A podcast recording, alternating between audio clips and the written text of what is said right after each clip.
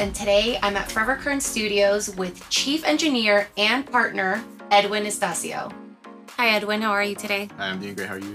Good. Thanks for asking. Thanks so much for being here with me. I know that you have a really busy schedule, so I do appreciate that you did take some time to talk to me and answer some of my questions that I'm sure a lot of people are going to be really excited to to find out more about. Of course. Ed, can you tell me a little bit about your work background and educational background so I can better understand, you know, how you started doing all this? Of course. Um, I went into SAE in Miami back in 2008. Uh, that was a school for audio engineering. Uh, it was like a year-long course. Uh, I went there Monday through like Saturday, and I just took regular school classing in the morning, and then at nighttime it was more the technical stuff. But I learned definitely way more outside of school, just straight up experience, mm-hmm. like working with different artists every day, different types of voices, different types of work styles. Some people come written, some people don't come prepared. It's it's all of a mixture. Mm-hmm. So I mm-hmm. definitely learned way more outside of school mm-hmm. than actually going to school. So then it's definitely the hands-on experience that gets you. hundred percent. Like you can't be. you can't teach experience, man. You got to be in the studio working with all these people and like you're just going to come up with situations that you got to understand how to fix them or mm-hmm. that's how the session goes but you really just got to learn everything learn know the inside and outs of your computer all the, pro- mm-hmm. the programs and stuff just in case if anything does mess up you already know what's going mm-hmm. on and can somebody who's not good with computers pursue this career or do they have to be very technical in mm, nature? Not really. Nowadays, you can kind of be both. Like even in the producer side, some there's some producers that can't even play an instrument, but they're like one of the biggest producers in the mm-hmm. world.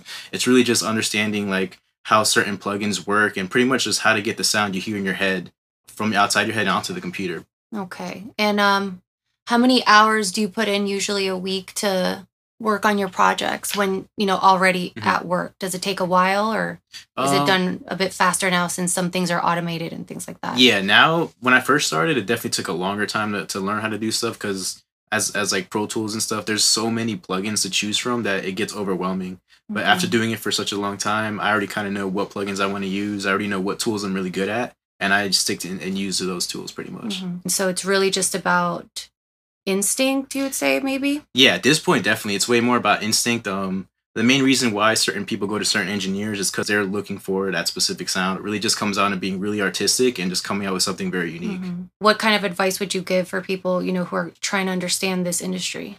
Uh, my advice would be definitely just to just go go for it and just do it. Um, you're not going to learn a lot until you actually just record a lot of vocals, record different types of genres, different kind of songs. Like I've been doing this for a pretty long time, and I would say finally now I'm at the point where I'm really confident in my sound. But it took a long time to finally get there. Okay, so would somebody get confused if they try to work with a bunch of different ones, different yeah, genres? Of course, you can early on for sure if you don't okay. understand like how to jump back and forth or knowing certain plugins that are mm-hmm. used for certain types of genres. So you recommend choosing one genre then? And focusing on that one go with the genre you want to go with that's one thing that really helped me a lot starting early on was finding what genre and music i want to start off with 1st mm-hmm. and just going full force at that okay nice now in terms of the technical side mm-hmm. um, I want to get more into the equipment and the mm-hmm. softwares that okay. you use. I know you were mentioning some of them, but what types of equipment are necessary uh, for successful completion of a recording production? I know there's a microphone, but can you mm-hmm. explain mm-hmm. a little bit about that? Yeah, of course. Um, generally, it's having like a really good microphone. That's like a, that's the main part that really captures the voice first. So if you mm-hmm. get a mm-hmm. really good microphone, you're in a really good start. And then from that point on, I would work backwards. Get get like a, a really good computer, and then start looking into getting like a really good preamp and once you have just the basics chain like that, like mm-hmm. you can mm-hmm. pretty much record anything. Can you explain some of the softwares that you use and that are mm-hmm. crucial mm-hmm. for the industry for it to, you know, be successful, for you to be able to create the the final product? Yeah, I would say uh, in today's current age, there's a lot of uh, of programs out now. Mm-hmm. Everyone uses like Pro Tools, Logic. Those are like the main two. And then for producing, mm-hmm. like making the actual music, it's like Fruity Loops and Ableton. But you can pretty much use any any of the programs. They all do the same thing. It's just that like the buttons are maybe in different mm-hmm. places, mm-hmm. but it's literally all the same thing.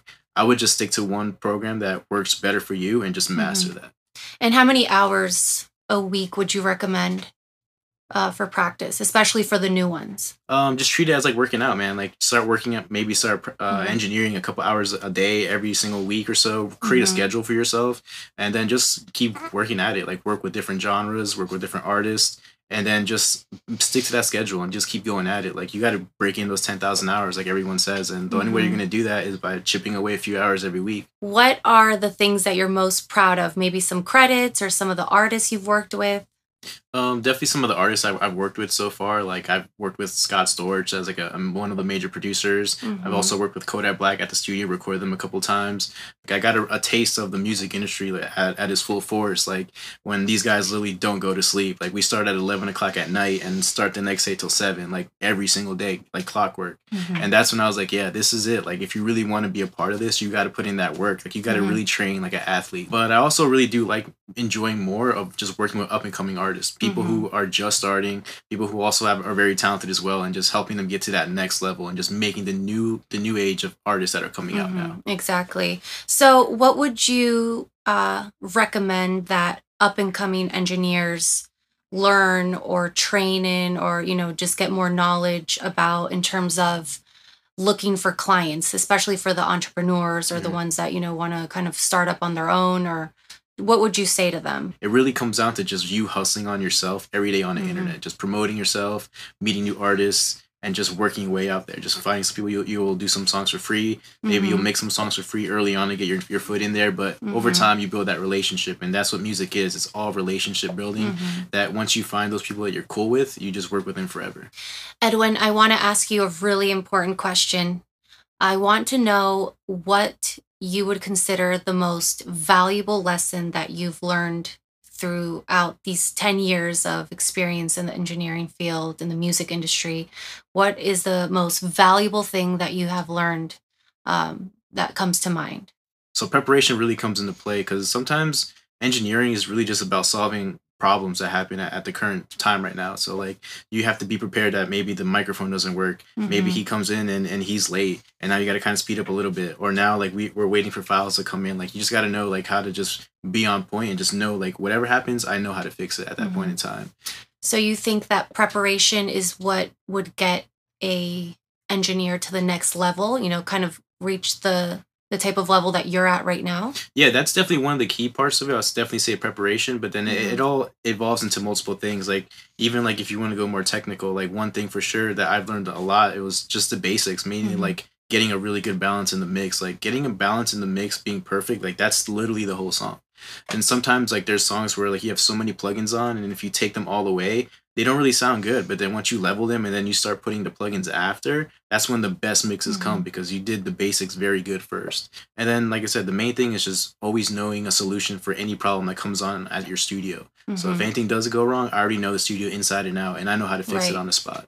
Well, you gave us all extremely valuable information. You provided us with so much insight into the, you know, the music industry, the engineering side of it, and I'm sure that all these new and up and coming engineers are now even more motivated and excited to start off and, you know, put themselves out there and start a career because a lot of times uh, in general, recent graduates from whatever field really have no idea what to do. So you have really provided them with the tools to be successful. Awesome. Thank you guys for having me. Thank you so much.